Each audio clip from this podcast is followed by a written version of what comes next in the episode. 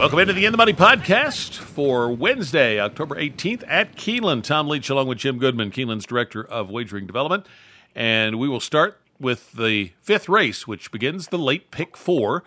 And it is a maiden event for two year olds going seven furlongs. So you would think these are usually pretty wide open. I kind of see that one this way. How about you, Jim? What do you like? Yeah, we got two that are wide open, and they're bookending the pick four. Sometimes, because an eight race card, you have to put races in certain places. And I, uh, when we get to the last race, it's it's one of those bunch of first time starters. This one, at least, you'll be able to look at the tote board and see which ones the horses are getting early money to make your decision. But without that advantage here, we're doing it in advance. Confidence is there. I'm just going on I mean, it's really except just, for the our main focus is just rebounding. If we able to rebound, we'll be good. You know, with the small lineups. back Uh, in August. You know, we got 70 buyer and ran good guards. We have playmakers. We have everything that's out there. Everybody's good on the team. So by 11 you know, and a quarter. our main focus really is just else, rebounding and getting in there and being back that ran third How and came back and won. surprising is So it that this team gotta is so obviously unselfish so early on in the Brad, process? And uh, don't know It's, why it's incredible. get back in the, Um, uh, you know, the we got a good until group of guys that hang out with each other, first vibe time with each other. You know, just any other horse that stick with each other. Um, you know, all day, every day, and that's how that confidence come in, that unselfishness come in, and and you know that's that's how we are able to show on the floor. Uh, Anthem King, uh, Brian Lynch, and Declan Cannon hung on the outside in a seven furlong race. I don't I don't like a lot, this horse has been working really well. The so smooth for Chad Brown and Flavien Prat. You got to use as a first time starter, twenty percent for Chad, and his horses have been running uh, fairly well here. He's four for eight going into this uh, race, so uh, he doesn't bring his best ones here, but they've been running well. And then I'm also going to use Bill Mott, um, special element for Jimmy Graham. This horse has run third the first two times out at Saratoga against good fields. Uh, Just Steele ran the first race, and he only got beat by Just Steele by about three lengths. So um, Les Cano was riding there. Jimmy Graham is due here. He's 0 for 13 the first couple of weeks at Keeneland, so I'm going to use Belmont too. Hopefully, it gets to be per- fast the first leg, but uh, I just think this is wide open unless uh, the Cox horse is just so much better. I ended up taking Anthem King, the 12. I love that six furlong work. You don't see those a lot. Usually the max is five furlongs, but uh, I like that when it was last week. And then the previous week worked 59 and 3. Uh, Brian Lynch wins at 11% first time starters, so uh, that's a respectable percent- percentage. So uh, seven furlongs is a little bit of a tough ask, but the uh, outside is not uh, a bad spot to be going seven. So I took Anthem King on top. Air of Defense, um, I can't get.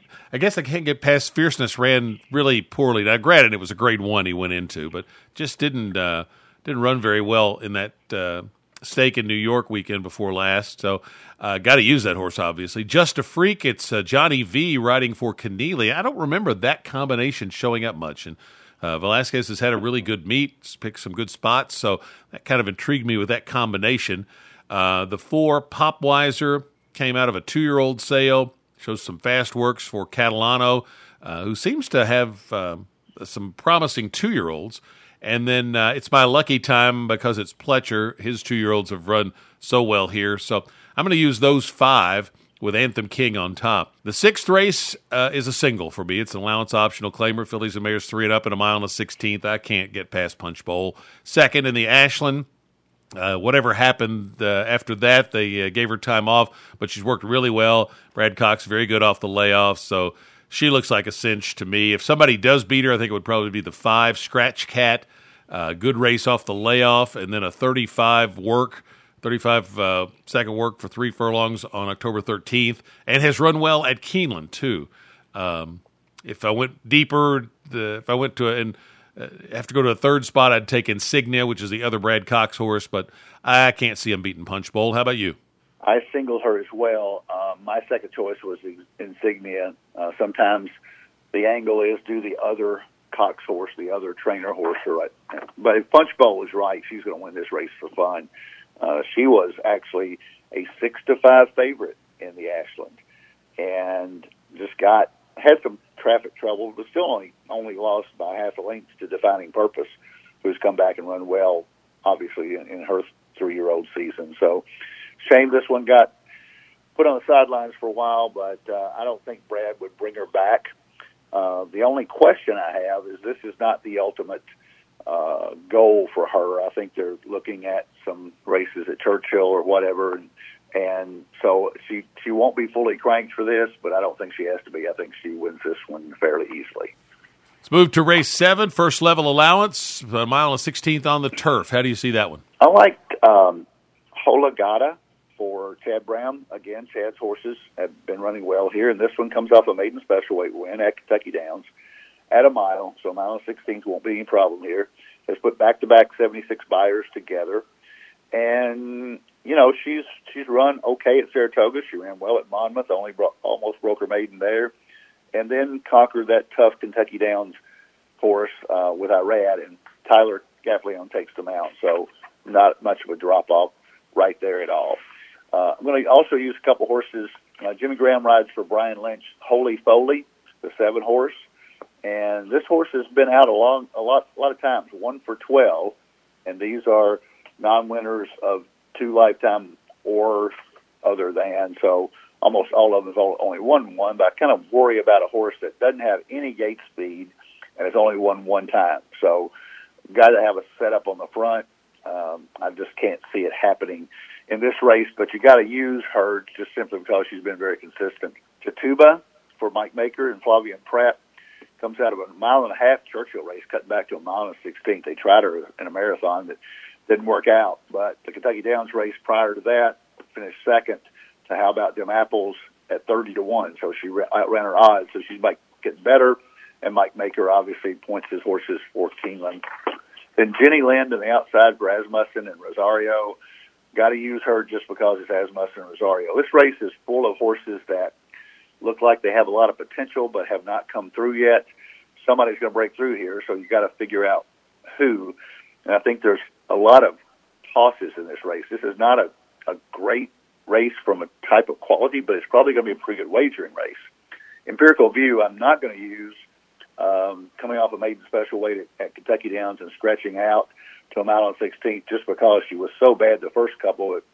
She may, she woke up on turf, obviously, at 15 to 1. So that would be my next one if I could go any deeper, but I'm going to stick with those four. And I'm taking Tituba on top.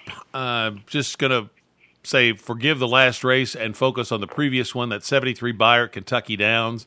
Uh, it was wide when you wanted to be inside at the end of the meet, and I thought that was a a number that made that horse very competitive in this spot. And it's the third start for Maker, so maybe tried something that the experiment didn't work last time, but uh, you know his horses when he gets them going, they uh, generally uh, improve with subsequent starts. So third for Maker, I'm going to take Tituba on top over Holagata, whose last two have been very good. Just facing winners is the question on this one. If 13 draws in, I thought Be My Sunshine was intriguing just because of the connections. It's Gaffalione, Saffie Joseph, Ken Ramsey, the owner. Uh, Holy Foley's been solid in two of his last three. And then Empirical View had a big wake up on the turf. And when I see a horse just really take to that turf uh, in a dramatic improvement, uh, you never know how much you know they can continue to improve. So I'm going to take empirical view as well. But Tituba's on top for me, and then we close out the late pick four with a maiden claimer at the 150,000 level. So this is a pretty salty maiden claiming level for two year olds at six furlongs. I took Catalina Crush on top, third at Saratoga in the debut. It's Norm Casse and Gaffalione. Um, Runnin' Munnin, second start after fourth in the debut. Track Light is uh, Walsh with a first time starter. Eight is Sterling Honor with a first time starter. 11, Carl with a K is a first time starter and has some nice works at the Thoroughbred Training Center. And uh, one of the uh, owners is a friend of mine. They're uh, really optimistic about this one, so I'm going to include that one on the ticket as well. But I took Catalina Crush on top. How did you see race eight? Yeah, as I spoke earlier, this is a tough race because you're not going to be able to see the um, tote board before the pick four. So you got a couple first-time starters here that you have to use, and I think that the horse the outside is called Carl with a gnarl for Bob Medina, and Luis Saez takes him out. That that's the reason I'm using this one.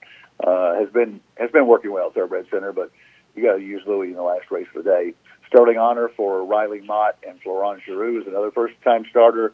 Finished the mission for Tom Amoss and Edgar Morales Edgar Morales has been uh, on a losing streak here, and he's due, and Tom Amoss is as well, running money for, for Albert Stall.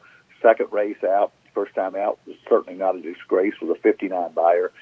Uh, Catalina Crush for Norm Casse, I, I agree that will probably be the favorite with Gaffalione.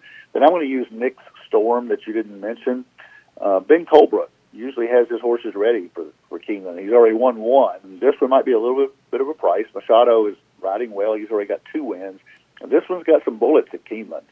And uh, I just think a, a long series of works for Colebrook, and I think Nick Storm is going to be ready for this one. So I'm going to go six deep and hope I got enough because this one is a tough one. Uh, $150,000 maiden claimer is almost like a maiden special weight. Some, these horses aren't going to be claimed for 150 grand. They're they're as protected as as they're going to be. Pick four. I start with the four, six, nine, eleven, twelve. Five horses in the first leg. Single punch bowl the four. Then one, three, five, seven, thirteen, and two, three, six, eight, eleven. So five by one by five by five. Sixty-two dollars fifty cents for me. How about you? That's a very symmetrical wager. Um, I've done that before too. It's easy to figure out. Um, I've got a sixty dollar ticket, very similar to what your structure is. I went three, seven, nine, eleven, twelve, with four, with three, five, seven, twelve, with two, four, six, seven, eight, eleven. So I've got a little less coverage in the third leg, but six horses in the last leg for sixty dollars. Best of luck with your plays on the Wednesday card at Keeneland. We'll be back to check out the Thursday edition of the Keeneland card in our next edition of the In the Money podcast for KeenelandSelect.com.